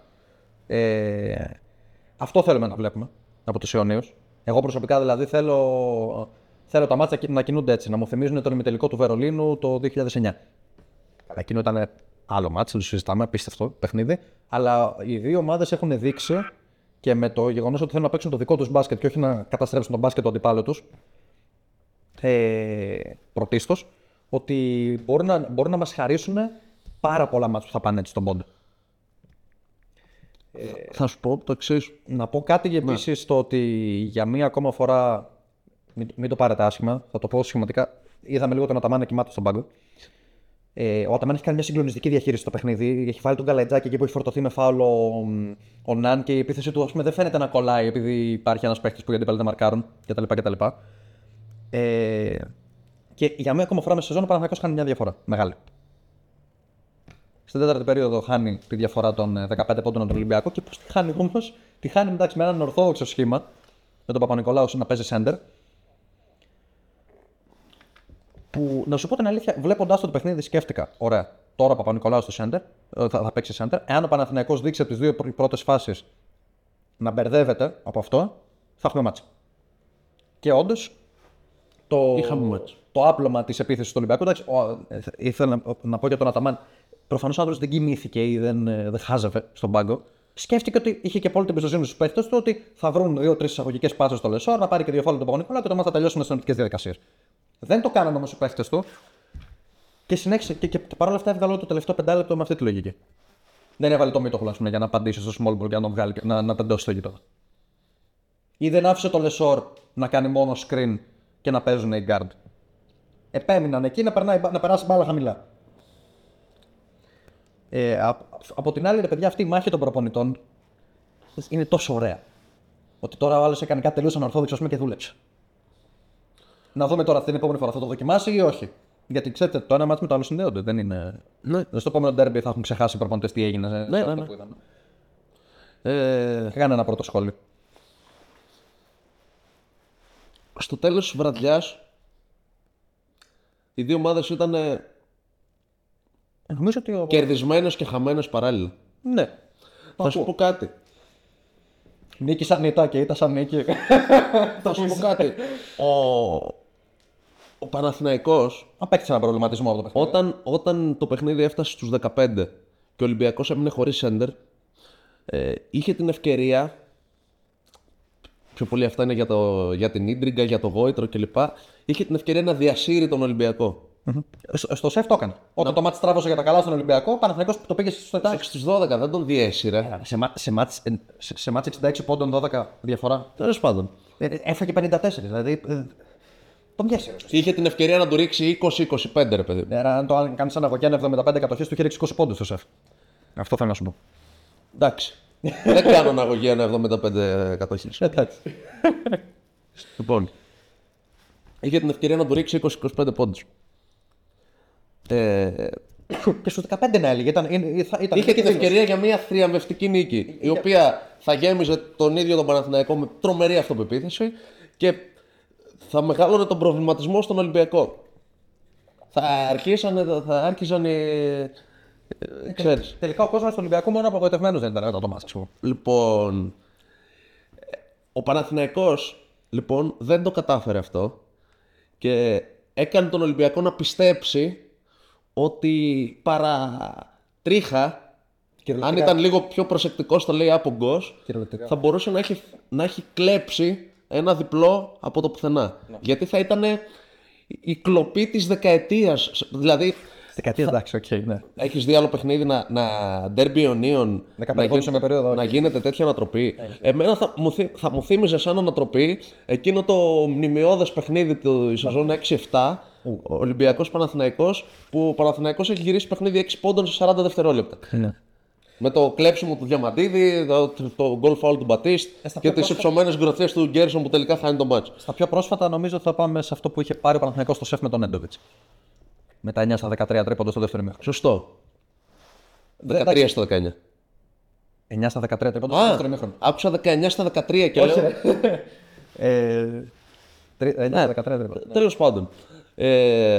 Κατά 4-28 τον. Ο Παναθηναϊκός όμως διαπίστωσε ότι τον Ολυμπιακό δεν σε παίρνει να τον υποτιμήσεις ούτε 2 λεπτά μέσω ενός αγώνα που κέρδισε. 100%. Κατάλαβες. Ένα να έχει χάσει από εκείνα τα πολύ τραβηγμένα που βάζει ο Γκραντ, που την κρατάει διψήφια τη διαφορά για λίγο μέχρι τελικά ο Ολυμπιακός να γυρίσει για τα καλά. Ένα να έχει χάσει από εκείνα, θα είχαμε άλλο μάτς. Ναι. Και θα είχε γίνει και χαμός με την ένσταση για το τρίποντο του Πίτερς που έχει και δίκιο ο Παναθηναϊκός. Ναι. Αλλά σου λέω το εξής, ότι ο Παναθηναϊκός το κέρδισε το παιχνίδι. Οπότε έμαθε πράγματα κερδίζοντας. Ναι. Και δεν του ήρθε ουρανός φοντίλι. Μπράβο. Γιατί αυτό θα γινόταν. Και κέρδισε και χωρίς το Σλούκα. Και με ένα μάτς που του τράβωσε για τα καλά στο τέλος. Ναι. Μεγάλη νίκη. Ο Ολυμπιακός από την άλλη, για ακόμα μια φορά επιβεβαιώνει αυτό που έχουμε πει άπειρες φορές, ότι είναι δύσκολο να κερδίσει, αλλά και πολύ δύσκολο να χάσει. Ναι, δεν χάνει εύκολο ο Ολυμπιακός με τίποτα. Ναι. Πρέπει να γίνουν πολλά πράγματα στραβά όπως έγινε στην Μπασκόνια για να χάσει εύκολο. Ναι. Ταυτόχρονα όμως στο να νικήσει είναι. Και έδειξε. Στο να νικήσει τέτοιο μάτσα. Ότι κοιτάξτε να δείτε. Έχετε καλύτερο υλικό από εμάς. Έχετε πολύ καλύτερη ψυχολογία από εμάς. Mm-hmm. Αλλά εμείς είμαστε λερναία ύδρα. Πρώτα απ' όλα, εμείς είμαστε μαζί 3 χρόνια. Όχι εσείς. Ναι, είμαστε λερναία ύδρα και δεν θα μας ξαναυποτιμήσετε. Mm-hmm. Γιατί την επόμενη θα τη φάτε. Mm-hmm. Κατάλαβες. Η επόμενη τώρα μάλλον θα είναι στους τελικούς. Ρε παιδί μου, υπάρχει Final 8 κυπέλου. Ποιο Final 8, ρε, μισός τα κατέβει ο Ολυμπιακός. Καλά, εντάξει. Κάτσε να δούμε και πώς θα είναι ο Παναθηναϊκός. Ξέρεις, οι σχετισμοί αλλάζουν πολλές φορές. Ο Παναθηναϊκός πρέπει να του βγει μακριά από εμάς, μακριά από τον οποιοδήποτε, να του βγει ένας σοβαρός τραυματισμός για να έχει θέμα τότε. Δεν ξέρεις πώς θα είναι η ομάδα στο Final Eight. Κάτσε να δούμε, σου λέω.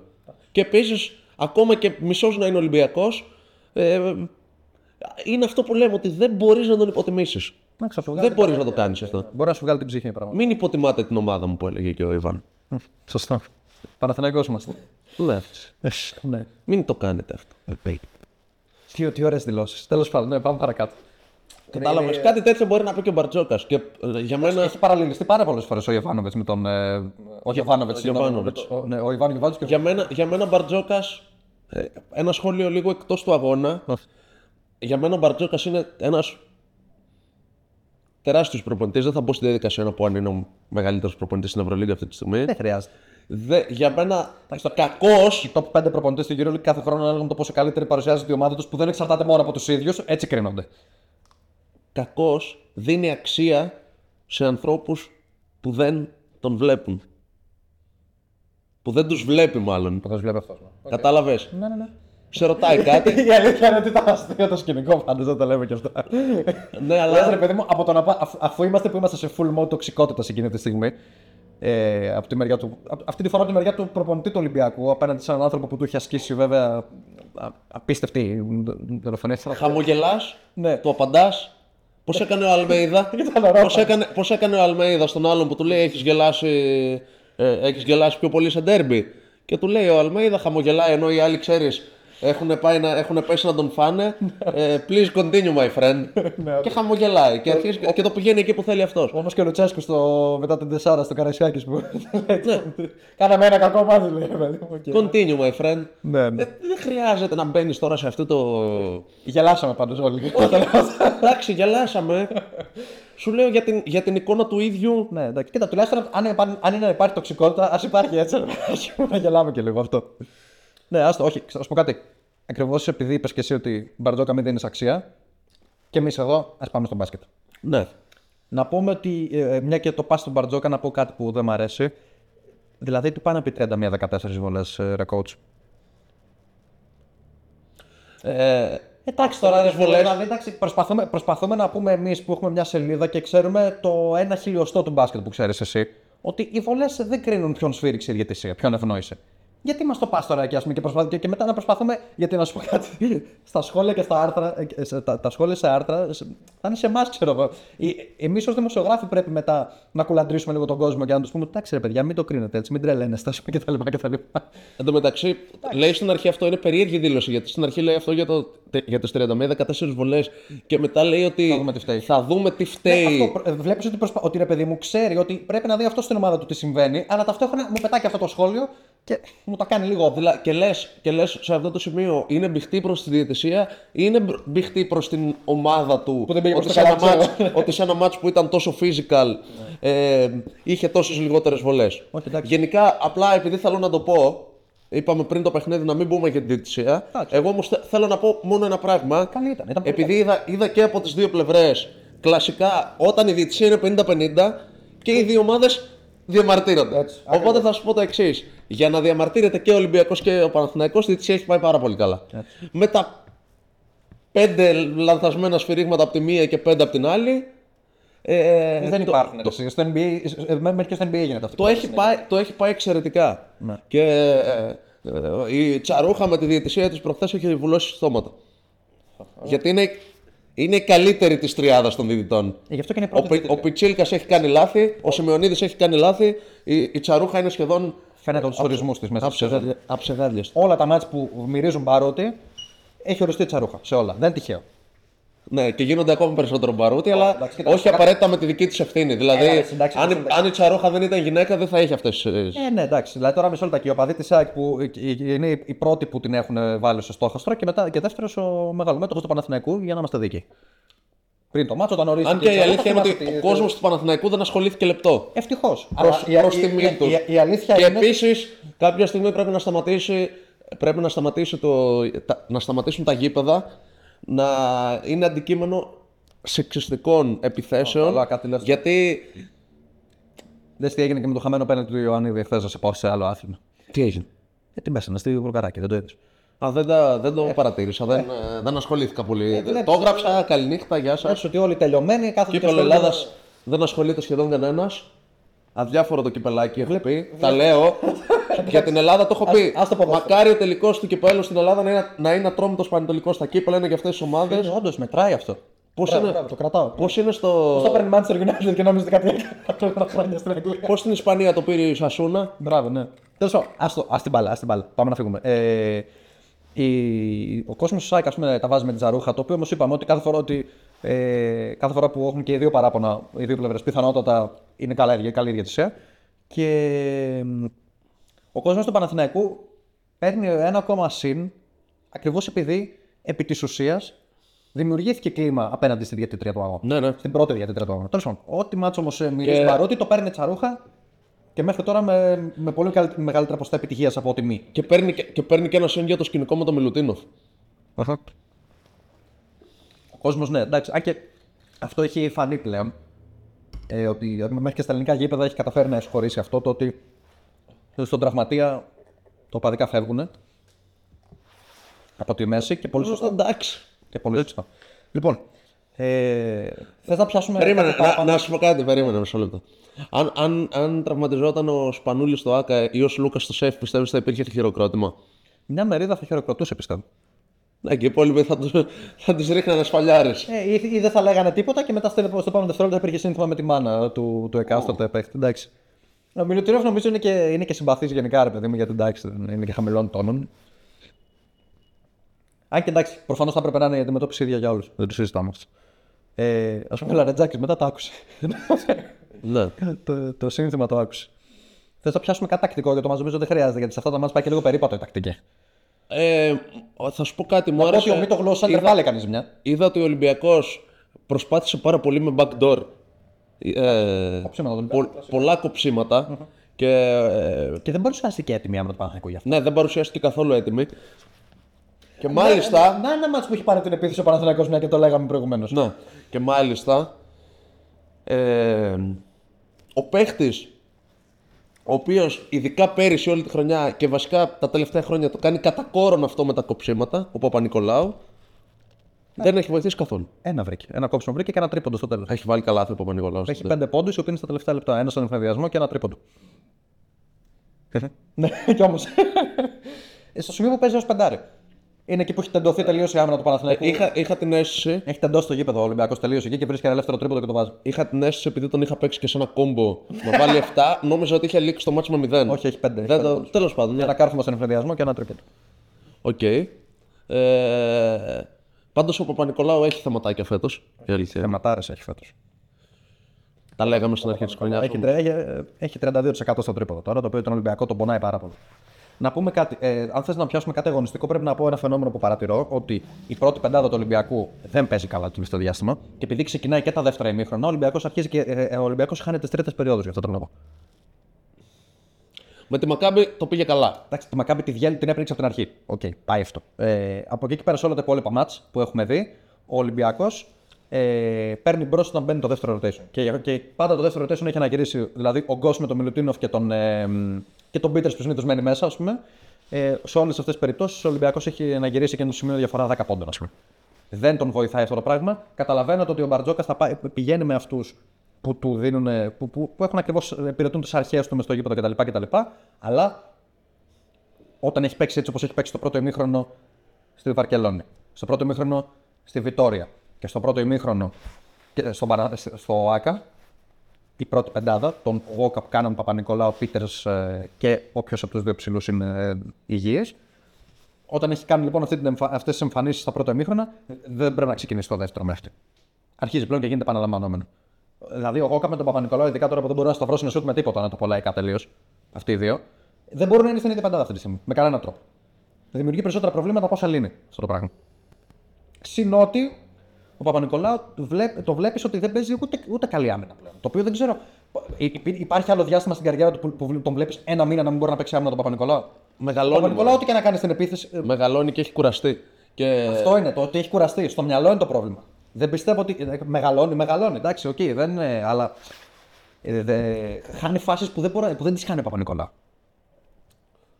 Ποτέ δεν τις έχανε. Τις φάσεις που χάνει πλέον. Και θεωρώ ότι είναι καθαρά θέμα κόπωσης. Που του βγαίνει και πνευματική. Όπως του Γόκαπ, η πνευματική κόπωση του βγαίνει ότι δεν μπορεί να πάρει απόφαση μπροστά και καταλήγει να τριπλάρει όλη την επίθεση. Του Παπανικολάου του βγαίνει σε κάποιες άμυνες. Εντάξει. Το θέμα είναι. Ξέρεις, υπήρχε το παλιό. Τώρα προέκυψαν οι τραυματισμοί των δύο υψηλών, με συγχωρείτε που σε διακόπτω, και ξαφνικά πάλι ο Ολυμπιακός μπαίνει σε mode έκτακτης ανάγκης που δεν μπορεί να ξεκουράσει κανέναν. Πρέπει να τους έχεις τα κόκκινα όλους. Ναι. Υπάρχει και ο Γκος που έχει θεματάκι. Ο Γκος με τα μυϊκά προβλήματα, εντάξει, και το τελευταίο διάστημα ζορίστηκε και στη Βαρκελόνη και στη Βιτόρια και με τον Παναθηναϊκό. Έπαιξε πολλά λεπτά. Ναι. Ήταν λογικό κάποια στιγμή να βγάλει ενοχλήσεις, γιατί είναι που είναι ευπαθής στα μυϊκά. Εντάξει. Εδώ η διαχείριση όμως που έγινε, εύλογα. Δεν μπορούσε να τον βγάλει. Έβγαινε έξω ο Γκος και πονάγανε τα μάτια μας, ας πούμε. Εύλογα παρ' το αλλά δεν μπορεί. Νομίζω ότι ανεξαρτήτως αποτελέσματος της φετινής χρονιάς.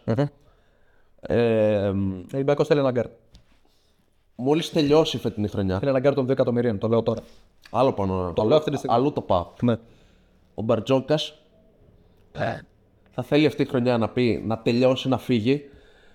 Και triple crown να κάνει στο τέλος ο Ολυμπιακός. Αυτή η χρονιά να πάει από την και να πει ότι αυτό το πράγμα έτσι όπως το χτίσαμε φέτος δεν μπορεί να ξαναγίνει. Να πάει Final Four Ολυμπιακός και να σκεφτεί ο Μπαρτζόκας άξιζε τον κόπο με αυτό που τράβηξαμε στη χρονιά του. Δηλαδή ο Μπαρτζόκας πρέπει κάθε μέρα, κάθε διήμερα, δηλαδή πάει τώρα ο Γκος και του λέει «Ότς, πονάς το δικέφαλο». Ναι. Δηλαδή ο Μπαρτζόκας που το έχει και εύκολο λίγο με το Χριστό και την Παναγία, φέτος πρέπει να τους έχει στολίσει περισσότερο από κάθε χρονιά. Να σου πω κάτι, ευτυχώς που το έχει εύκολο, θα ακουστεί περίεργο, να το βγάζει λίγο από μέσα του. Γιατί αν το κρατάς όλο αυτό το άγχος και όλη αυτή την πίεση, θα πας εγκεφαλικός στο τέλος. Μιλάμε, ο άνθρωπος δεν έχει καταφέρει 2 εβδομάδες συνεχόμενα να είναι ήσυχο το κεφάλι του. Έχει μόνιμα ένα. Δηλαδή, αν βγει ο Γιώργος ο Μπαρτζόκας και πει «Παιδιά, εγώ δεν μπορώ να κινηθώ πλέον», θα το καταλάβω. Δεν μπορώ να κινηθώ. Ποιος θα μπορούσε στη θέση του. Η χρονιά είναι τρέλα. Δηλαδή είναι... και ο Παναθηναϊκός δεν έχει παίξει πλήρως. Τραυματίστηκε ο βοηθός του. Το Μπαρτζόκα. Δηλαδή τι άλλο πρέπει να γίνει. Χάνει για μεγάλο χρονικό διάστημα τον ψηλό του, τον Μιλουτίνοφ, ο οποίος τραυματίστηκε σε high five με τον Παπανικολάου. Σε high five, τον πάτησε πάνω στο πόδι του Παπανικολάου. Πήγε να του δώσει το χέρι του, να τον συγχαρεί γιατί είχε βάλει καλάθι ο Μιλουτίνοφ και τον πάτησε. Ναι, και μας καλά τραυματίστηκε. Να πω ότι έπαθε ένα διάστημα εδώ, μιλάμε για κάταγμα στο πέμπτο μετατάρσιο. Παιδιά, τα πράγματα είναι δύσκολα. Αυτά δεν γίνονται. Είναι δύσκολα τα πράγματα εδώ, παιδιά. Με τέτοιους τραυματισμούς έχουν χάσει χρονιά. Βαριά κορμιά σαν τον Μιλουτίνοφ. Επειδή κάποιοι είπαν ότι μπορεί να επιστρέψει και νωρίτερα και εντάξει δεν πειράζει, πάμε με αγωγή συντηρητικά κτλ. Και το χειρουργείο ακόμα δεν ξέρει αν τα πετύχει. Είναι ζώρικος ο τραυματισμός πάρα πολύ. Τέλος πάντων. Δεν ξέρω αν ο Ολυμπιακός μπορεί να ξαναυπολογίσει τον Μιλουτίνοφ για φέτος, να το πω αλλιώς. Ναι.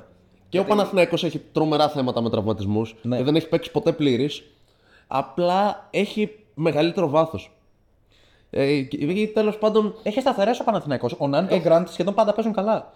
Ο Ολυμπιακός είναι λίγο όπως ξυπνήσει. Όπως ξυπνήσει, εντάξει, όχι όπως ξυπνήσει. Απλά είναι κουρασμένος ο άνθρωπος. Το έχουμε ξαναπεί. Ναι. Άρα παίζει ρόλο το πώς ξυπνήσει. Να κλείσει ένα καλό 8ωρο, να ξυπνήσει να είναι φρέσκος. Να ξυπνήσει να είναι φρέσκος, ναι. Σωστό. Γιατί. Μη. Σοκόπα εδώ. Κατάλαβες τι θέλω να πω. Φυσικά και κατάλαβα. Ρε παιδί μου, απλά θέλω να πω ένα πράγμα μόνο. Ο ποιοτικός ύπνος είναι ας πούμε 12 με 8, 1 με 9. Δεν είναι 5 με 1. Ρόμπερτ Λεβαντόφσκι που είχε sleeping coach, τίποτα άλλο δεν λέω. Τι έχει ο. Sleeping coach. Έχει προπονητή, έχει άνθρωπο που τον βοηθάει να φτιάχνει το πρόγραμμα του ύπνου του για να είναι πάντα φρέσκος. Ναι. Να δίνει το 100% ακόμα και στην προπόνηση. Λοιπόν, και πάμε παρακάτω. Δεν πίνει ουίσκι και τέτοιο Λεβαντόφσκι. Τώρα υπονοείς πράγματα που θα μας κυνηγήσουν. Θα μας μαλώσουν. Λοιπόν, πάμε παρακάτω. Πάμε παρακάτω γιατί να σου πω και κάτι. Γιατί εντάξει, ειδικά στους μπασκετμπολίστες το θέμα ξενύχτη, μια και το έθεσες, συζητιέται παραπάνω από όσο θα έπρεπε. Ο Τζέιμς και ο Καλάθης είναι ας πούμε, ένα παραδείγμα των ανθρώπων που έχουν κατηγορηθεί πολλάκις. Και εντάξει, οι άνθρωποι πάντα μέσα στο γήπεδο ήταν μαγικοί. Οπότε εντάξει. Δεν χρειάζεται να ασχολούμαστε παραπάνω με αυτό το θέμα. Πού θέλαμε να καταλήξουμε, ναι. Ο Ολυμπιακός τώρα έχει πρόβλημα. Πάει να πάρει ψηλό. Πιθανότατα αυτός θα είναι ο Μόζες Ράιτ. Όταν έρθει η ώρα θα σας ενημερώσουμε για αυτόν. Ήδη έχει γραφτεί το πρώτο. Ναι, όχι, θα σας ενημερώσουμε. Θα κοιτάξουμε λίγο και το αγωνιστικό του προφίλ. Αυτό θέλω να πω. Σχετικά με το βάθος που έλεγες για τον Παναθηναϊκό είναι ότι έχει σταθερές. Δηλαδή ο Γκριγκόνης, ο Γκραντ, ο Ναν και ο Σλούκας όταν είναι καλά. Ο Λεσόρ και ο Μίτογλου. Αυτός ο κλειστός κύκλος παικτών πάντα παίζει καλά, λίγο πολύ. Εντάξει, μπορεί σήμερα να μην είναι καλά ο ένας, αλλά λογικά κάποιος από. Δηλαδή, μπορεί σήμερα να μην είναι καλά ο Μίτογλου, ο Νάνο όμως δεν το έχει τίποτα, βάλει 25, να παίξει και τους δύο. Ξέρεις ποιο είναι το πρόβλημα, το περίεργο με τον Παναθηναϊκό. Αν σου έλεγα στην αρχή της χρονιάς ότι ο Παναθηναϊκός θα αναγκαστεί για πολύ μεγάλο χρονικό διάστημα της σεζόν να βασιστεί στον Γκραντ. Εδώ δεν έχει αναγκαστεί. Εκτός και πες ότι τον έχει αναγκάσει η απόδοση του Γκραντ να βασιστεί σε αυτόν. Ναι, ρε παιδί μου, αλλά έχουν προκύψει τραυματισμοί του Σλούκα, του Βιλντόσα. Πάλι τον Grand Chicken για Παναθηναϊκός. Έχει παίξει και 4 θέσεις περιφέρειας, παιδιά, φέτος για πολλά λεπτά. Αν σου έλεγα λοιπόν ότι ο Παναθηναϊκός θα βασιστεί για πολύ μεγάλο χρονικό διάστημα και επειδή αυτοί παίζουν καλά και επειδή υπάρχουν τραυματισμοί στον Grand, στον Γκριγκόνης ως τριάρι και στον Μίτογλου, ο οποίος είχε να παίξει 2 χρόνια μπάσκετ. Θα μου έλεγες και θα σου έλεγα κι εγώ. Ούτε δέκατος. Μόνο για το Μίτογλου θα σου έλεγα σίγουρα. Γιατί συγκεκριμένα όταν είδα τη στελέχωση τη φινοτλάνη του Παναθηναϊκού, το πρώτο πράγμα που μου πέρασε από το μυαλό ήταν ότι αν δεν κάνει χρονιά καριέρας ο Μίτογλου, δεν βγαίνει το πράγμα. Και ο Μίτογλου κάνει χρονιά καριέρας. Θέλω να σου πω ότι το άλλο η άλλη ατυχία, όχι ατυχία, η ευλογία για τον Παναθηναϊκό είναι αυτό που σου λέω. Mm-hmm. Η ατυχία για τον Ολυμπιακό είναι ότι ας πούμε. Δεν έχει βγει και ένας Μπρασδέικης να κάνει μια καλή χρονιά. Δεν έχει βγει ένας Σίγμα να είναι έστω αξιοπρεπής να κάνει μια σεζόν των 5 πόντων, των 3 assist και των. Πάει να κάνει τρίτη μεταγραφή μέσα στη χρονιά ο Μπαρτζόκας. Δεν πρέπει να έχει ξαναγίνει στην καριέρα του ποτέ αυτό. Ναι. Ποτέ. Ουσιαστικά έχει παραδεχτεί το μοναδικό πράγμα που. Δεν θέλει να το κάνεις.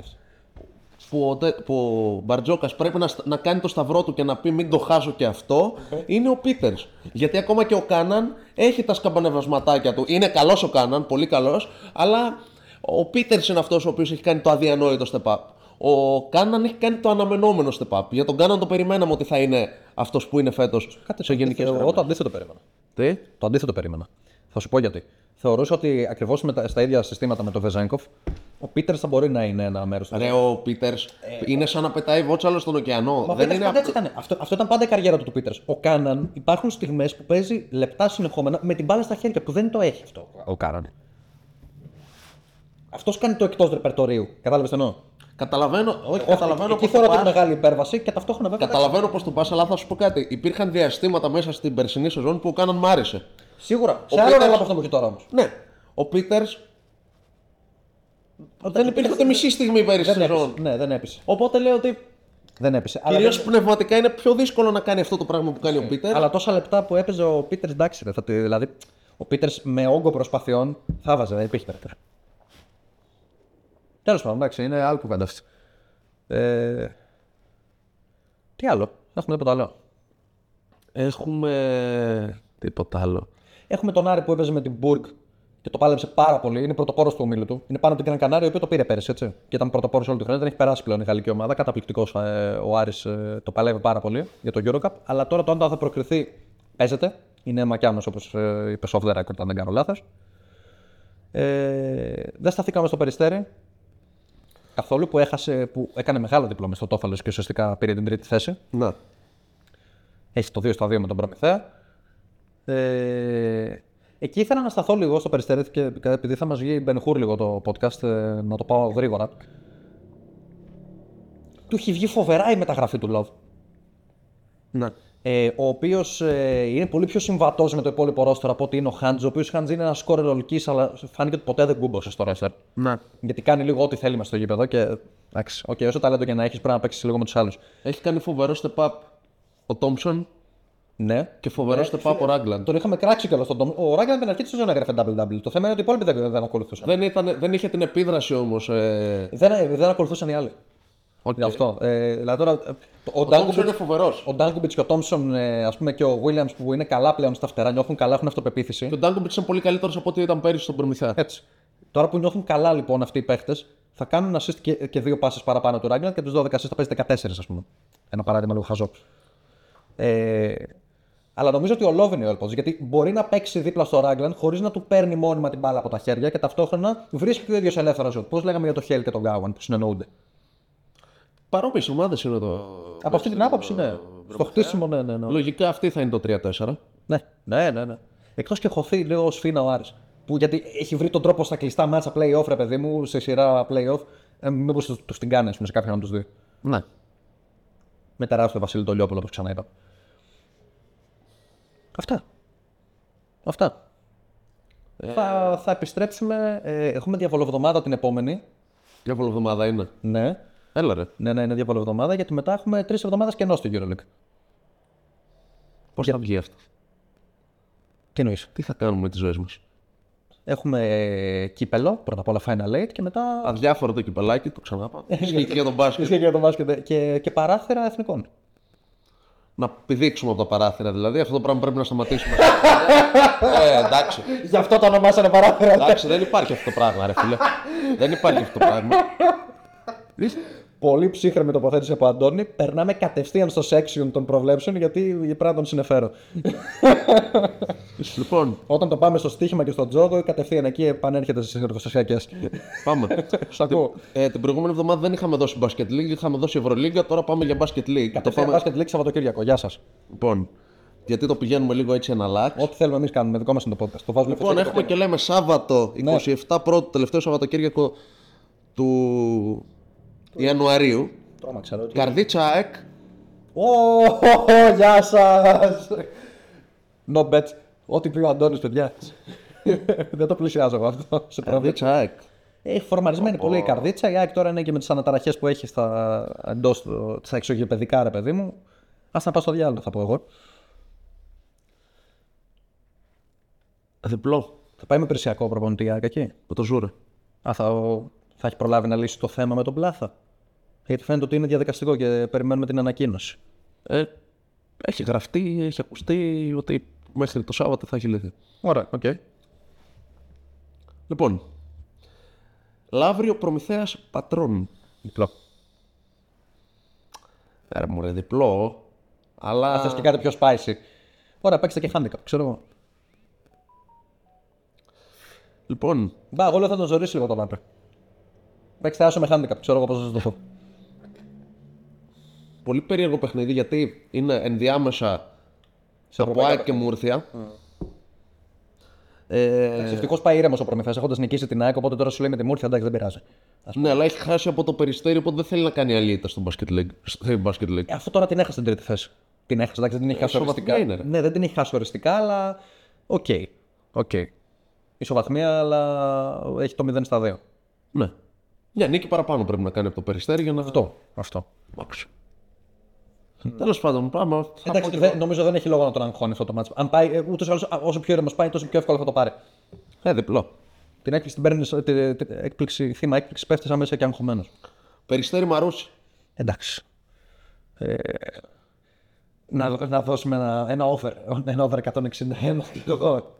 Το line του over είναι στο 158,5 θα βγει. Το πήρα και θα βγει. Απλά θα σου πω εγώ ότι το Μαρούσι πάντα είναι ανταγωνιστικό, θα είναι και εδώ. 87-81 ακριβώς. Ναι, μην εκπλαγείς δηλαδή. Όχι καθόλου. Το Μαρούσι βάζει. Και στους αιωνίους έβαλε. Βάζει το Μαρούσι. Αυτή είναι η φάση. Εντάξει, Ολυμπιακός ΠΑΟΚ, τι να πω. Ολυμπιακός ΠΑΟΚ, τι να πω. Δεν έχει ωραία μάτς για προβλέψεις. Ναι, ρε γαμότ. Μετά είναι Άρης Κολοσσός. Όπα. Τι όπα. Κάτσε γιατί υπάρχει μπιφ εκεί πέρα. Το καράτε μπολ που είχε πει ο Σεγούρα. Έχουμε πράγμα εδώ πέρα. Υπάρχει, γεννιέται μια τυπαλότητα εδώ ενδεχομένως. Άρης Κολοσσός. Πέρυσι είχε κερδίσει ο Κολοσσός μας τον Άρη. Ναι. Είχε κερδίσει. Φέτος κέρδισε μέσα στη Ρόδο ο Άρης. Ο Παπαθεοδόρου ως προπονητής του. Ως προπονητής γενικότερα. Έχει 6-6 μας στο Αλεξάνδρη. Είναι αδιανόητο. Έχει κερδίσει και με την ΑΕΚ. Τα δύο φορές. Τα 3 χρόνια και με τον Προμηθέα και με τον Κολοσσό και με τον ΠΑΟΚ. Αυτό το στατιστικό είναι αξιομνημόνευτο. 6 στα 6 τελευταία παιχνίδια, γιατί νομίζω είχε, αν δεν κάνω λάθος, και χάσει την πρώτη χρονιά με την Κηφισιά. Το Κηφισιά Άρης είναι εκείνο το. Είχε και στον Ολυμπιακό τότε αυτό. Ναι, ήταν με το Ολυμπιακό το Μίλαν Τόμιτς. Είναι το αλυσμόνητο Κηφισιά Άρης που παίξεις τη Κηφισιά, βάζεις το αυτοκαλάθι. Ο Άιμνιστος. Τώρα το θυμήθηκε. Δεν πέθανε. Όχι, έχει πεθάνει. Αλήθεια λέει. Ο παίκτης που το έκανε αυτό, γι' αυτό τον είπα Άιμνιστο. Πω, παιδιά, τι έγινε τώρα, γιατί έγινε μακάβρα στο τέλος. Στεναχωρήθηκα τώρα. Το ψάχναν τον άνθρωπο 2 μέρες, θυμάσαι. Είχε απομονωθεί τελείως μετά την πατάτα που είχε κάνει. Βέβαια κερδίσανε. Δεν ήταν στα play-off αυτό. Play-off ήταν. 1-1 το έκανε εκεί φυσικά γιατί κέρδισε στο τέλος.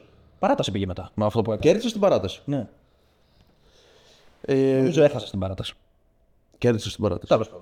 Ήταν σειρά που είχε πάει χωρίς break. Μικρή σημασία. Ή λέω μαλακίες. Μπορεί να λέω και μαλακίες.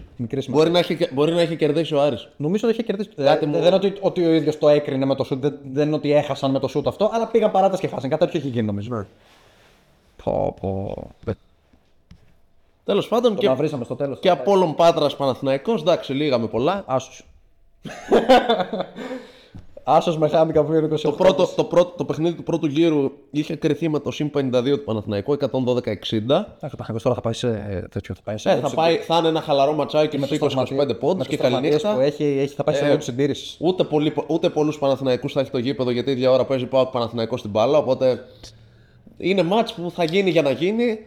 Δεν έχει κάποια ομάδα να κερδίσει κάτι από αυτό. Ο Απόλλωνας δεν έχει να κερδίσει κάτι από αυτό το μάτς. Θέλω να δούμε, όπως είδαμε, μονομαχία του Μπίμπς με τον Γκάουτιλο κάποια στιγμή που μνημονεύσαμε προηγούμενες μονομαχίες την προηγούμενη εβδομάδα στη Ρόδο.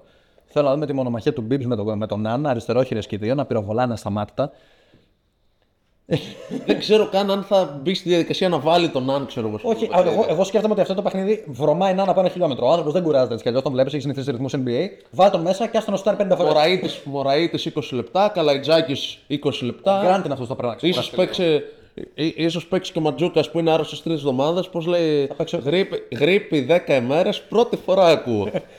Παπαπέτρου θα παίξει αρκετά λογικά να βρει. Παπαπέτρου, Αμοντούροφ και πάει λέγοντας. Άψογα. Μπαλτσερός και θα έχει επιστρέψει. Μήπως βρει και αυτός λίγο. Δεν το γνωρίζω. Ωραία. Θύμισε μου γιατί δεν έχει πάρει ακόμα ψηλό Παναθηναϊκός. Δεν χρειάζεται. Δεν χρειάζεται, λες. Οκ, εντάξει. Όσες θα το κούμπο λοιπόν και άγγισε ο Θεός. Οκ. Ωραίο θα είναι αυτό με τον Τζαντ Μπράουν εκεί πέρα που μοιάζουν και λίγο. Στον τρόπο παιχνιδιού τους και έτσι πολύ αθλητική και μαχητική. Ο Τζαντ Μπράουν. Αν μου λύγες. Για τον Παναθηναϊκό. Θα σου φαινόταν για τρίτος ψηλός στον Παναθηναϊκό. Θα σου λέγανε. Θα μπορούσε, ναι. Why not? Θα μπορούσε. Απλά ουσιαστικά θα ήταν μετά και οι 3 ψηλοί του Παναθηναϊκού ψηλοίδια. Με το Λεσόρ πολύ πάνω ως κλάση. Και... ναι, εντάξει, σωστό και αυτό. Από το να μην υπάρχει καν. Το Χάντερ Ντάμστον, ας πούμε, στον Ολυμπιακό ήταν καλό. Okay. Ναι. Αυτό, πέστε την ατάκα σου για να φύγουμε. Τετέλεστε.